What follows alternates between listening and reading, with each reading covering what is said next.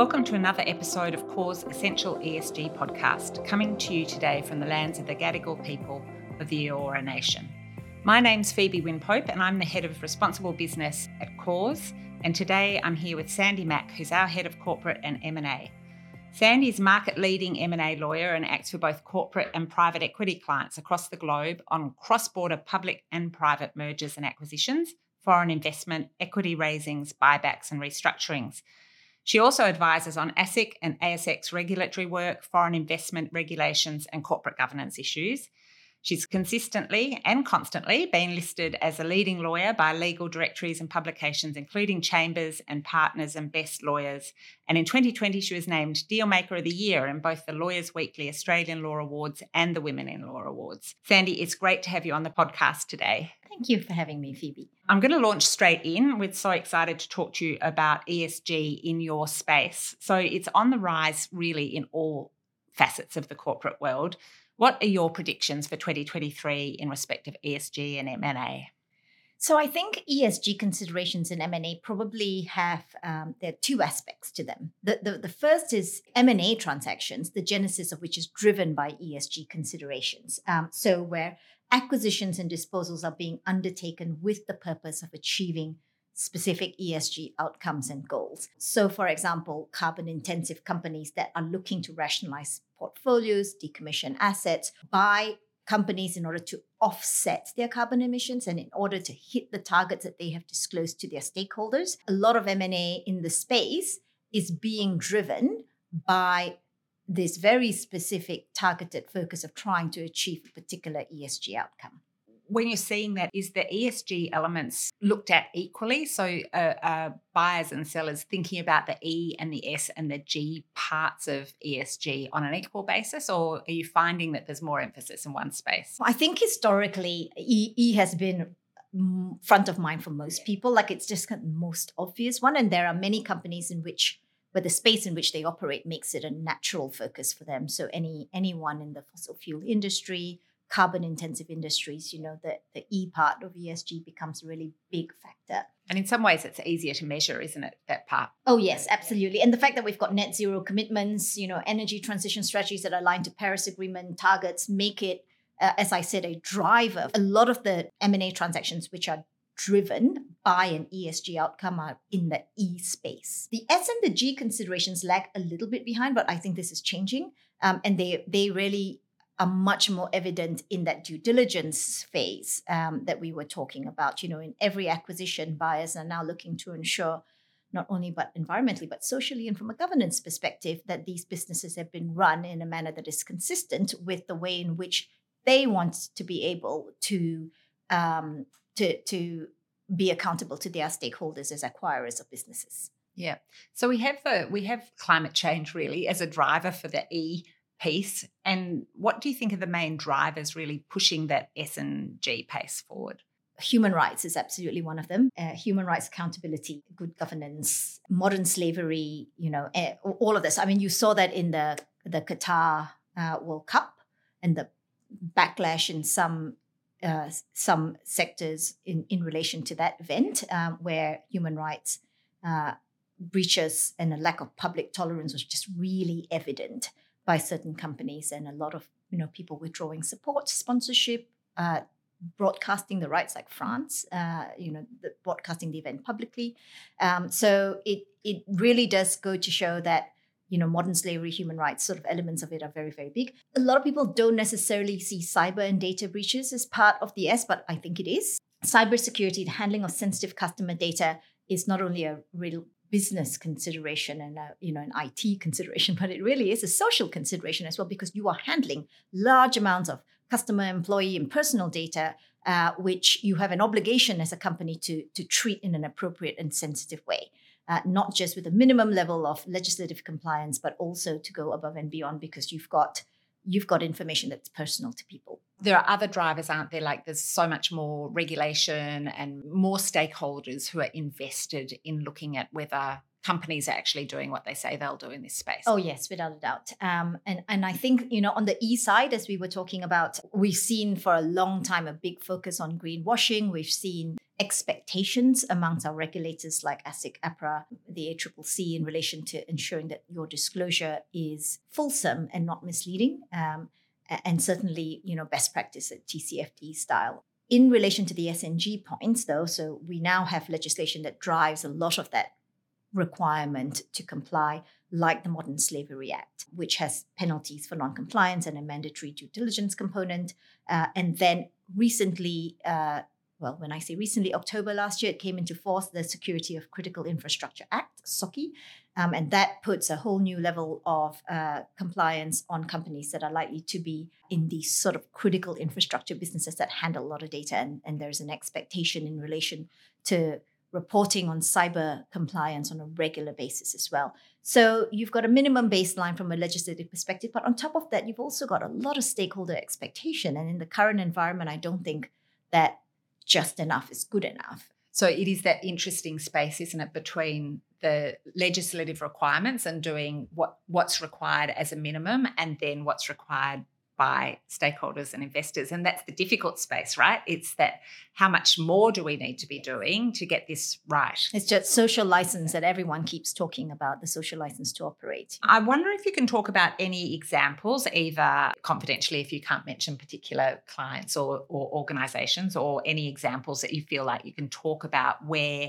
E S G is really impacting, and or where you've specifically seen it impacting in the work that you're doing. So if we take that first category of, of M and A transactions, which are driven by E S G outcomes. There have been a couple of examples. B H P selling its petroleum portfolio to Woodside was an example. Origin Energy, uh, the bid for Origin Energy for, uh, by Brookfield and E I G. We've seen a lot of activity, very, very contested uh, bids in the Perth Basin for oil and gas, uh, for mostly gas. And there is a view amongst a number of players in the industry that gas still has a significant role to play in the energy transition process. And so some companies are at a stage in their development and cycle for e- from an E S G perspective where they are ready to exit. Other companies are ready to take these things on in order to transition into something else. And so there are lots of drivers that from an environmental and climate change perspective, we're seeing a lot of these deals getting done. So when you do these sort of M and A transactions, you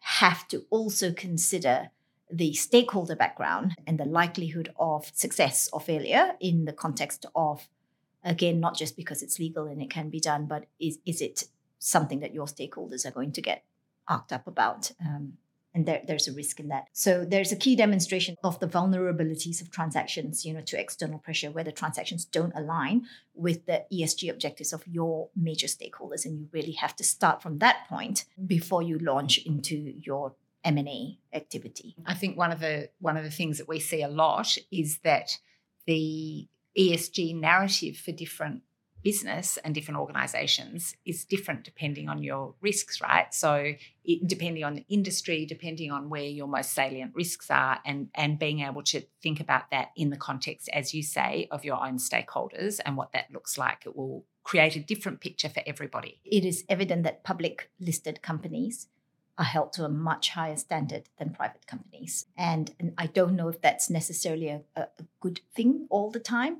Uh, because you can end up in a situation where you take some of these E S G considerations out of the public eye simply because people find it just too difficult in the public space to keep owning carbon-intensive, uh, you know, businesses where they are constantly under scrutiny from it. I, I think that there that's an interesting conversation that people are not always talking about as to whether or not some of this E S G uh, M and A activity is actually the right thing from an E S G perspective. What about overseas? What are, what trends are we seeing um, in Australia that are kind of reflective of those broader goals? So what we are seeing is that in a number of jurisdictions like the U S, the European Union, Japan, there's a, been a significant uptick in, in M and A deals which have the word E S G in it.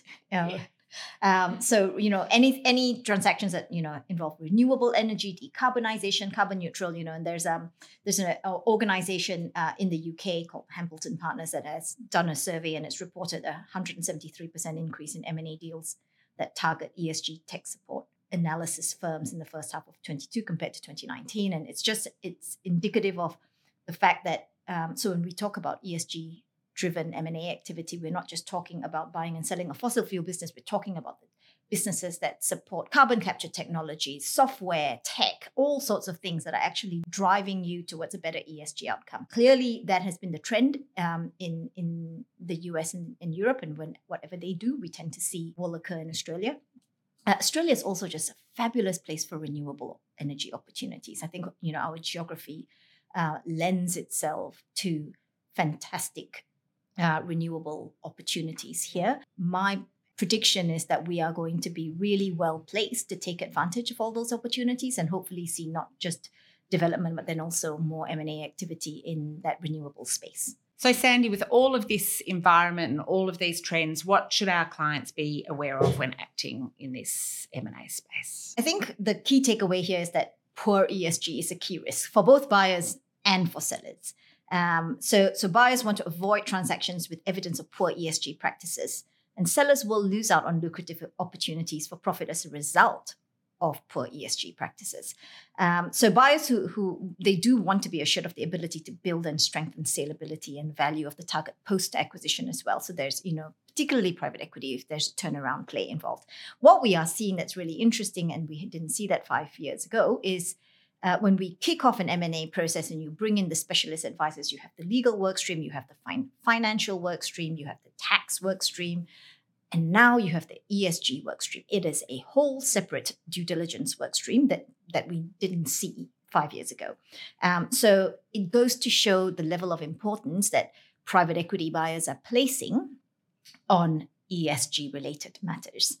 Um, and And it's because they recognize that there are just some significant consequential losses that can flow from the damage to A, reputation, and B, economics if you don't get the E S G piece right. Yeah, absolutely. And do you think that they're also seeing it as an opportunity? So understanding what those risks might be or where the vulnerabilities might be, but it, it actually could be an opportunity for value creation? Absolutely. I think that's definitely the case. And we have seen it with some of our own clients and some of our own deals where They they look at a particular target and they say, well, this is not up to scratch and this is not consistent with what we would do, but then they apply their own standards to it and you actually do get a better outcome. It is all about identifying risk up to a point to work out whether or not you can change it or whether it's so endemic that reputationally it's going to cause you a problem going forward.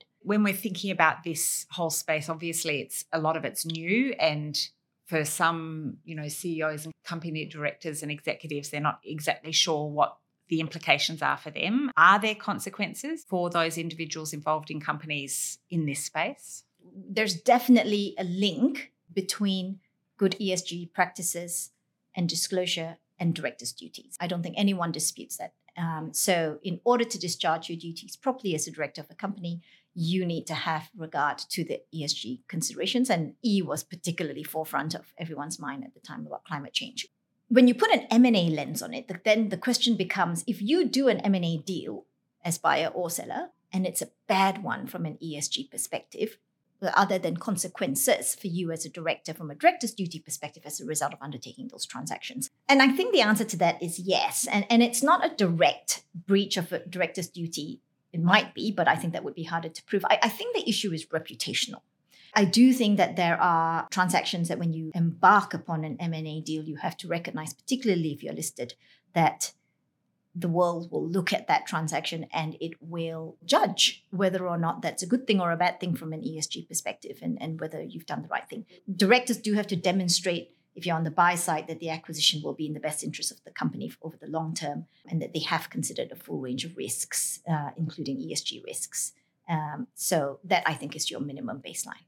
Sandy, it's been a really great conversation. I wonder if you could just give us a couple of key takeaways, those important things for people to be thinking about to go away with at the end of this podcast. So I think my key takeaway for would be that uh, planning cannot be underestimated. Just, just looking forward a little bit um, in, in the M and A process from an E S G perspective. Uh, should I be doing the deal? And if I am doing the deal, what level of diligence do I need to be undertaking in order to ensure that I have accurately identified E S G risks and, and value opportunities? Uh, detailed forward planning, especially for acquirers. Um, and then for, for targets, consideration of alternative strategies and, and restructure options if the acquisition doesn't pan out, and, and particularly for public companies, when you're put in play uh, by a, an approach uh, to acquire the company, often not as a result of anything proactive that the board has done, but suddenly the company becomes the focus uh, in the financial press, you know, in a whole range of media. If it falls over, and if it falls over for E S G reasons, and that for some reason becomes public, I think that you as a target board really do need to start thinking about your messaging to the market. You know, what what is the message that you want to give to your shareholders um, as to the plan for this company going forward, why you back it, what it means, and to counteract any negative E S G perceptions that might have been cast. I mean, I think this is true for any takeover defense, frankly, uh, whether you walk away for value reasons, you know, or for E S G reasons. Uh, but I think, you know, from an E S G perspective, as we've seen, it can be particularly reputationally difficult for directors. So a fallback um, and, and an alternative message uh, for being proactively and meaningfully engaged with your shareholder base from an E S G perspective, I think is really important. Thanks a lot, Sandy. It's been a really great conversation, and I'll look forward to having you on the podcast again. Thank you for having me, Phoebe. This podcast is for reference purposes only. It does not constitute legal or other advice and should not be relied upon as such. You should always obtain legal advice about your specific circumstances.